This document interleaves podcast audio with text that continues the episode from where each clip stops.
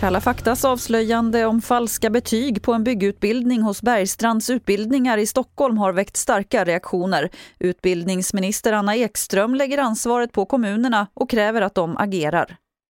Jag blir väldigt upprörd, jag blir skogstokig.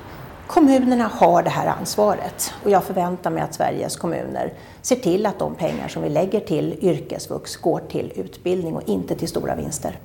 Jag tycker framför allt för de här eleverna som är drabbade att det är väldigt viktigt att man går till botten med det här. Det är uppenbart att den här aktören är inte seriös för att bedriva den verksamhet de, de får pengar för. Igår avslöjade Kalla fakta allvarliga brister i bygg och anläggningsutbildningen hos Bergstrands vuxenutbildning i Stockholm. Vissa elever har fått betyg i ämnen där de aldrig har fått någon undervisning. Sen har skolföretaget fakturerat skattebetalarna. Enligt ägaren har bristerna varit tillfälliga och oavsiktliga. Emellertid har det aldrig rört sig om uppsåt att lura vare sig elever eller kunder. Lärarnas riksförbund reagerar starkt. Man behöver ta tillbaka kontrollen över vuxenutbildningen. Man behöver se till att den har en hög kvalitet, att lärare får goda förutsättningar och kan göra sitt jobb.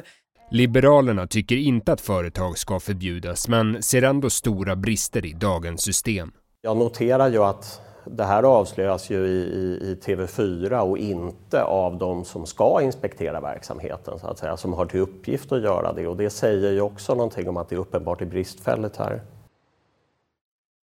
Och sist här hörde vi Fredrik Malm som är skolpolitisk talesperson för Liberalerna. Vi hörde också Åsa Fahlén som är ordförande i Lärarnas riksförbund och reporter var Emil Hellerud. Och mer om Kalla faktas granskning av Bergstrands utbildningar hittar man på tv4.se.